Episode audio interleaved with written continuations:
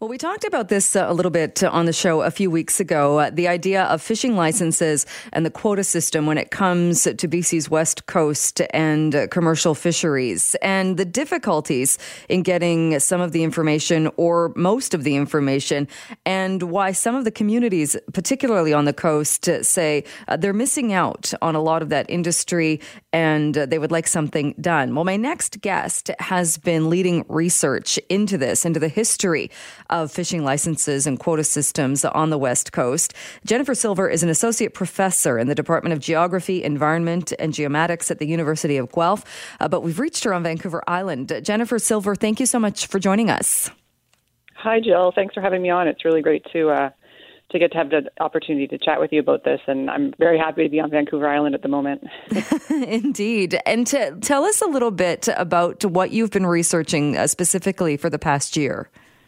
Yeah. Um, so, like you just mentioned, um, fisheries are, are really important to coastal communities and to, to people in BC, including Indigenous peoples. Um, and so, this is a topic, this question of how fisheries are managed and the ways in which um, those opportunities to go fishing are allocated in the, in the commercial fishery is something that I and a lot of researchers have been interested in um, over the last 15 years, at least, if not longer. Um, and so, what I decided to do was really just sort of dig into publicly available information um, that's out there in the in form of reports and in the form of what um, the Department of Fisheries and Oceans, who are the federal agency responsible for managing fisheries, had out there. Um, and there is, you know, there are reports that talk about how much it costs to buy different licenses and, and their sort of valuation, and, and there is information that has basic um, sort of license codes connected to those who hold them. But beyond that, it was it was it's been difficult to kind of find more. Um, so that's that's what I've been trying to track down, and then trying to make sense of that over the last year. And difficult in that is it Fisheries and Oceans that has the information or doesn't share it, or is it difficult to find even if somebody has all of the information? So difficult in that I've been relying on publicly available sources, and so um, I, I, from what I'm able to see online, again, I have the numbers and the names, but beyond that, for example, um, how often a, a particular type of license or a single license is leased or sold, that, that type of information is difficult to find, and in fact, um, not made publicly available. That would be tracked internally by DFO. And then another piece of information um, is around um, the allocation of quota. So quota, quota essentially grants rights to um, harvesters to harvest a particular portion of a total allowable catch for a year that DFO sets. And those are not made um, readily available either. And in fact, you know, if an individual is allocated a certain proportion of total uh, of, of the quota, um, in some ways that's seen as proprietary business information, um, and, and, that's one of the reasons that DFO um, at this time doesn't make it available. Uh, it seems like it's been kind of it's not a secret for people uh, to know. I think if you asked people that have any any knowledge of the industry who owns the licenses or who's the biggest player, they, the answer would be Jim Pattison Enterprises. That's been out there. Did you find that in your research? Yes, yep. Um, and that's one thing that I have been able to do basic, simple counts of license holdings. Um, and in fact, there are only a few, I would say um, 10 to 15 holders that have um, over 50 licenses. And Pat- Pattison um, and, and the company that they own, which is Canfisco, which is the largest processing company in BC, um, certainly have uh, a pretty significant holding, uh, hundreds of licenses, and they've and they've acknowledged this in, on the public record themselves in in um, parliamentary study on the topic that's been going on in the last winter. Um, and this is, you know, this is an important part of their business operation, right? To su- supply the the product that they need to meet their export um, commitments.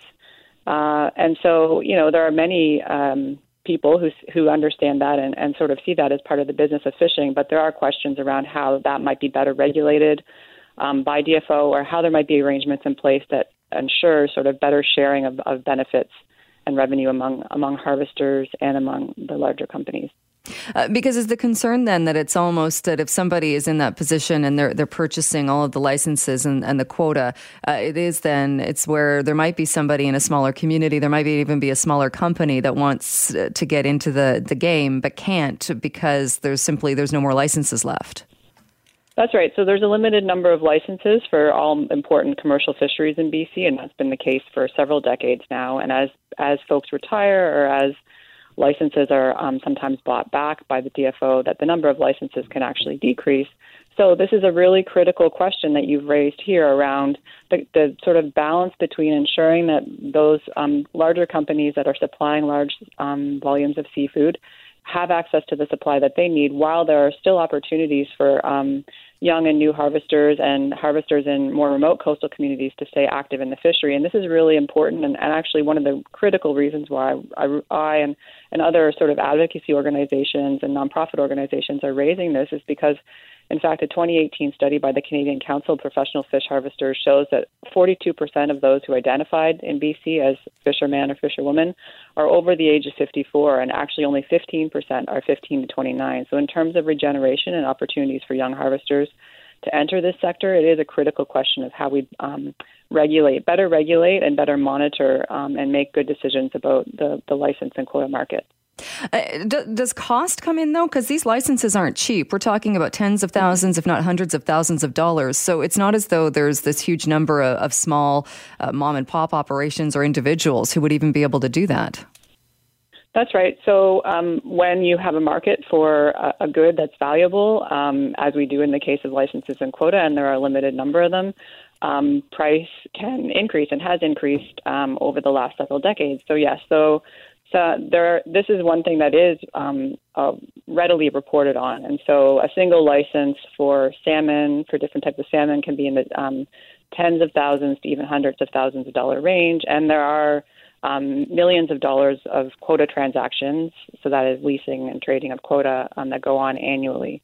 Um, and so, if you're a new entrant trying to get into into the industry, it can be very expensive. And so, what you may decide to do is instead of uh, purchasing your own license, is leasing um, a license from a larger company or from another entity that has has amassed a portfolio of licenses and is willing to lease that to you, um, so that you can fish on it for the year.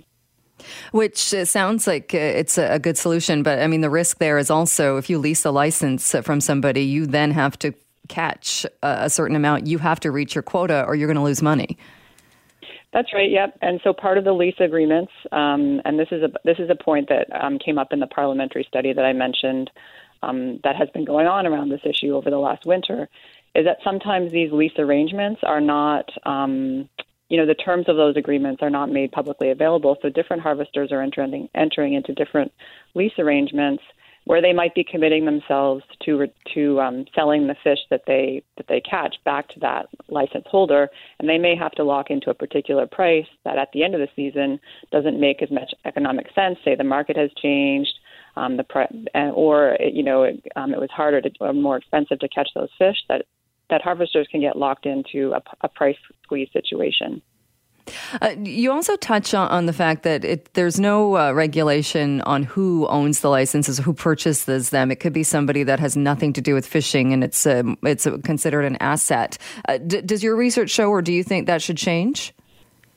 Yeah, so this is one area where, again, since I've been relying on publicly available inf- available information, I have hit walls, and so sometimes if you remember that I mentioned that I can I can see um, individual or entity names that are associated with particular license um, codes or a single license, and sometimes those will be um, numbered companies. And so, unless you do individual sort of access to information requests on individual companies, which is not something I've gone down that path at this stage, that it's difficult to know who who exactly are um, behind those companies, what their business interests um, are, and where the where the financing is coming from. And so, this is one area where I think that there could be a lot more transparency. Certainly, in other jur- jurisdictions, even um, in the in the U.S. Um, for example, uh, in some fisheries, if you are registering a license or or quota, you have to um, um, list and you know basically your business interests and pr- provide information on the nature of your of your business background or the background of your business. And so there could be more data collected about this and more transparency around that. Um, and it's really within the purview of, of the Department of Fisheries and Oceans to to do that monitoring and to make that information more transparent. So, where does your research go from here? What do you do next?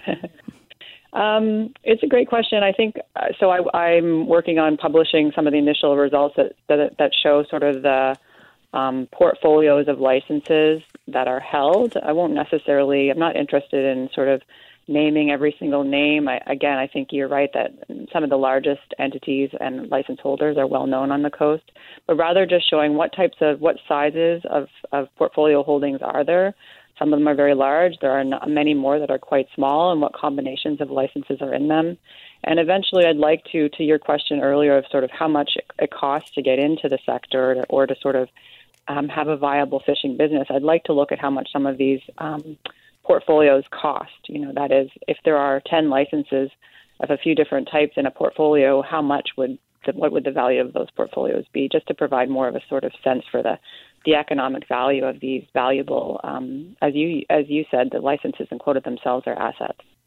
All right. Well, we'll talk to you again, I'm sure, uh, as the research continues. Uh, but we'll leave it there for today. Mm-hmm. Jennifer Silver, thank you so much. Appreciate your time. Okay, thanks, Jill. Bye bye. Well, if you live in Metro Vancouver, you likely know it can be difficult to find a rental. There are also a lot of rules around short term rentals and what can and can't be rented out. And joining me now to talk a little bit more about this and about a particular motion at Vancouver City Council is Councillor Pete Fry. Uh, Pete, thank you so much for being with us this morning. Good morning, Jill. Uh, so, there's been a bit of controversy over loosening uh, rental rules when it comes to developers. And this goes back to a motion that you first brought forward, uh, allowing or uh, looking at the idea of allowing temporary hotel leases in new market rental buildings. So, what exactly was your motion? Yeah, and there's a, there's a little bit of a timeline difference, uh, actually. So, what, what's happened is this goes back to a couple of years ago to the previous council. And um, uh, a couple of developments by Onni called Level had started operating illegal short-term rentals in buildings that were approved under the pretense of being purpose-built rental, and so they were fined. And apparently, uh, that government struck some sort of deal with them that has allowed them to legitimize uh, some of those purpose-built rentals as uh, as short-term rental now after the fact. So the motion that I've put forward is actually not uh, to do with that per se. This isn't a retroactive approach. This is using what's uh, and it's it's less of a short term rental. It's more of a of a micro hotel kind of a concept, a tech hotel. So the idea is, and this is basically recognizing that the modern travelers now kind of like uh, a different experience. They want to live like a local. They want uh, an opportunity to have an apartment with a laundry, with a kitchen, where they can come in a couple of bedrooms and have their families there. And that's led to the surge in popularity of, of operators like Airbnb, which of course confound our existing rental stock because we get individual owners turning around and, and renting out places that could be uh, could be homes for, for long term renters and instead turning them into short term rental properties.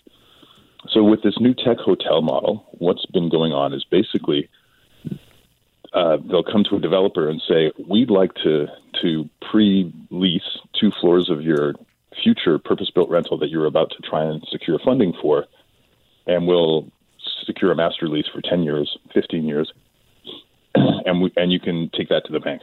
Now, what this what this means in actuality is right now the city of Vancouver is trying to incentivize purpose built rentals by giving DCL waivers. So DCLs are developer cost levies, and these are the things that cost that fund roads and infrastructure and parks and playgrounds and daycares and housing. And so we're actually giving giving giving those away right now to the tune of a million, two million dollars a project. So the developers will build purpose-built rental, and those purpose-built rentals they're building are coming in at market rates. So we're subsidizing market rentals, and we're talking when I say market, we're talking eighteen hundred dollars, nineteen hundred dollars for a bachelor apartment. So the pretense that I'm exploring, and we know that we've run out of hotel rooms. We have a severe hotel shortage. We know that the hotel sector is mostly at the high end of the market, and we need some mid-range offerings. And we need to take some of the steam out of these short-term rental operators that are that are basically essentially just peer-to-peer operators, and they're not really regulatory compliant often. And uh, this is an opportunity to look at how we might be able to leverage the, the, the market need and use that to, to build affordable housing. Right. So when you or talk at the very least market housing. When you talk about these the micro hotel suites though, I mean the, these are essentially quite similar to an Airbnb unit and it's the same client, somebody that would be coming into town for a short term or a short amount of time or maybe even a month or two and renting these places. It's the same person that would, in fact, be staying at an Airbnb. So uh, you can see That's why, exactly right. right, why some would say, well, it's a bit of a double standard to say it's okay for developers to operate Airbnbs, uh, but not private citizens. Well, I think the big difference, and I think this is where where uh, the two different issues are getting conflated, is one is an actual, like what I'm proposing is an actual hotel operation where they're paying commercial taxes, not residential taxes. Airbnb operators are paying residential taxes. And the difference is significant. On a, on a class one residential, you pay about $2.50 on a thousand of assessed value. On a class six business, you'd pay about $9.25 per thousand dollars of assessed value. So there's a big difference right there. And I think also using this sort of corporate model, and it's not necessarily through developers. I can appreciate that level is operated by a developer, but there's a lot of these tech hotels that are actually operating by purpose purpose designed companies that do this for an exclusive offering, and they they're branded and they and they, they're essentially no different than a hotel. In fact, Marriott is now in this kind of business. So the, the, there's a big difference in, in, in, in, in who's providing the rooms. It's not so much who's using the rooms; it's who's providing the rooms. So we're talking the difference between an underregulated peer-to-peer model that pays residential taxes and is essentially abusing our residential tax system, and uh, and then a, and a corporation that's paying commercial taxes and that has a, a you know a more regulatory compliant environment. Is part of this uh, also, though, because it would be easier to regulate and make sure uh, that here's a developer that's playing by the rules, whereas it's tougher to enforce and to make sure people, uh, private citizens, are doing that? Well, that's absolutely the case. So we see, you know, we have there's a bunch of Airbnb short-term rental watchdogs out on social media who are constantly highlighting folks who are who are defrauding the system. We have people who are are, are listing their Vancouver apartments as West Vancouver so that they can skirt around the the the um, Airbnb regulations that the city of Vancouver has placed and through our bylaws. Uh, we have people who are adding fake fake license numbers, people who are uh, using fake IDs. It's it's it's a complicated issue when we have a bunch of uh, essentially private citizens offering a commercial service through through residents. And so, yeah, a corporation is, in theory, going to be more regulatory compliant. But so, how is that any or, much different than uh, than renting out long term? It's still renting out to another person, uh, renting out some your property. Sorry, I'm, I'm not quite following you. I mean, I think like if, so. If it's a short term rental, it's considered a commercial operation, but it's not if it's a long term rental. That's right. Yeah. But it's not really that different. It's still renting out a space to another person. Well, it's different in the terms of, of the kind of impacts it has on our housing stock. It's different in the terms of the, of the kind of money that they're making. Uh, they're essentially operating it as as a business that uh, that would make four to five times as much as it would as just a regular rental. And I think therein lies a pretty significant difference. Uh, do you think that some of the, the backlash or some of the, the people perhaps calling this a, a bit of a double standard is because of Onni's background and because Onni has been in the news before? Uh, they've they've been they were caught doing this and then this deal was reached in that that because it's uh, Onni that's the the company. Uh, to be honest, there hasn't been a huge amount of backlash on this.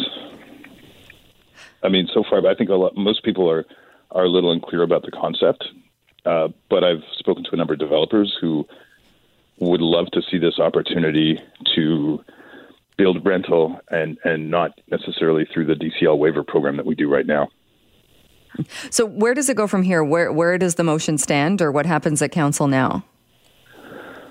Well, we uh, this this will be introduced at council on Tuesday, and then we'll have uh, speakers and debate and decision likely on the Wednesday. And you know we'll see where it goes. The recommendation or the the, the motion is essentially look, asking staff to look at how we might make this work and and what kind of you know I mean really we want to we want to tease out what kind of formulas that we use to to to achieve the kind of results we want to do. Now I should point out that throughout the states where this is being done, uh, it's successfully being used to build rental housing. So in Philadelphia, they've bought, they've built 500 units and leveraged those to to build new rental housing. In California, they're using them to build low income housing. So there's a real opportunity here to actually achieve some results by leveraging the market incentives rather than use leveraging the public purse incentives. And you know, at the end of the day, we're talking about building new buildings. So this is developing new buildings. This isn't taking existing supply and removing it for a, a single owner to, to benefit through a short term rental. This is talking about building new supply and using this as an incentive tool to get there. All right. We'll have to leave it there. Pete Fry, always good to have you on the show. Thank you so much for joining us today.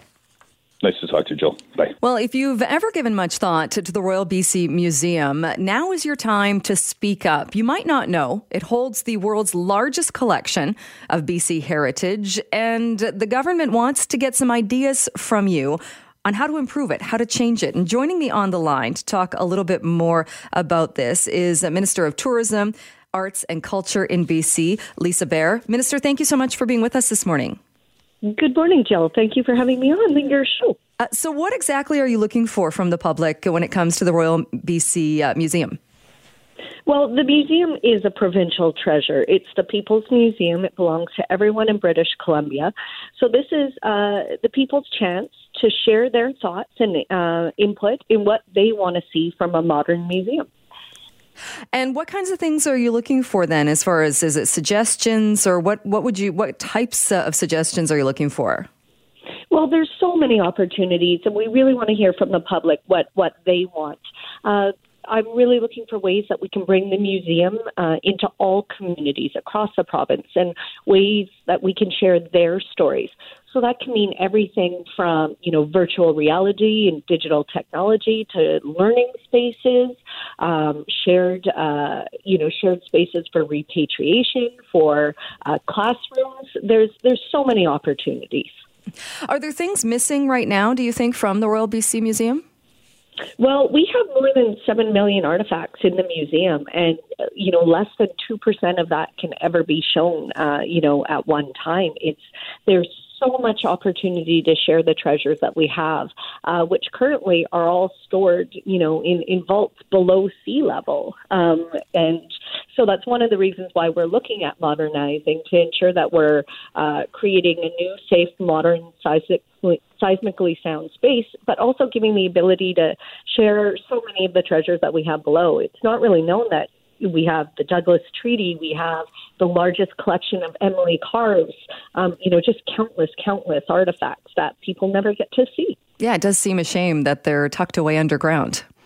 It does, and that's one of the reasons why I'd like to get some of the uh, artifacts out in communities as well. I, I, one of the visions I see with modernization is actually taking uh, some of the pieces that we have in the museums and bringing them back to communities and showing them um, you know, or highlighting them, whether it be through digital technology or, or um, you know, interactive classroom learnings, but to actually get these pieces out into the, uh, the hands of the public who they belong to.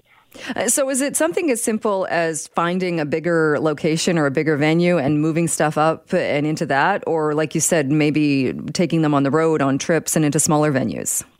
It's, it's there's we're going to uh, go through the entire process right now, and that's part of what we want to hear from people. Is what is it that they'd like to see? Is it just you know a larger building that has more capacity? Would they like to have more interaction with the museum? Would they like to see it in their community? These are the great questions that people can uh, weigh in on as they share their thoughts with us. And what about the the stories that it tells in general as well? Do you think is there a good balance in that it tells both the, the good stories of our past as well as as perhaps mistakes that were made and, and parts of our past that that should never be repeated? Absolutely. Um, the Royal BC Museum is considered a world leader in repatriation. Uh, the work they're doing, um, people from all across the globe are coming uh, to learn from what we're doing here in BC. Um, so examples like that are, are a perfect example of reconciliation and learning from past mistakes and ensuring that uh, culturally sensitive belongings that are at the museum currently that shouldn't be there, that need to be returned to communities, that work is happening. So there could technically uh, or potentially be hundreds of exhibits in storage as well that would be better off repatriated. Yes, there's there's I believe around 600 pieces that we're currently looking at repatriation right now, um, repatriating right now into communities. This, this is long, difficult work, and there's so many lessons that are learned each time we go through it. But as I've said, the Royal BC Museum is is a world leader in this work and is is very committed to doing this. And what's leading uh, the charge now, as far as uh, these these things have been underground and have been stored away uh, for for quite some time? So what's what's sparked the change now? Well, this is a perfect time to do it. The you know the museum hasn't had uh, a significant investment since 1967. Uh, you know it has seismic issues, accessibility. Uh, it doesn't meet uh, today's accessibility standards. Uh, it absolutely needs modernization, and we have a government that's completely committed to arts and culture and preserving BC's heritage, and that's exactly what we're doing. So, if there was a, a major earthquake, or maybe even not a major earthquake, but an earthquake could wipe this stuff out. Exactly, that's one of the concerns. Um, you know, you look at the fire in Brazil or or in uh, Paris at uh, at the Notre Dame. The you know we need to make sure that we're taking every effort to protect uh, the people's treasures of British Columbia. Uh, it's our shared history. We need to protect it. What kind of cost are we looking at as far as uh, this this whole process leading to a new uh, Royal BC Museum? So that's work we're doing right now. We're uh, working on a business case to see what that looks like. Um, you know, it will depend on whether it's a, a brand new build or or modernizing the building that's already there. These are all options that are, are being looked at as we speak. And we'll have lots more to talk about. Uh, you know, this is going to be a lengthy process. Uh, we're, we're definitely trying to um, complete it as quickly as possible uh, because we really are, are committed to developing a, a um, you know, a modern museum for British Columbia. But uh, we'll have lots more opportunity to talk about uh, the future of it as we move forward. All right. So we'll leave it there. Minister Beare, thank you so much for joining us today. Thank you, Jill.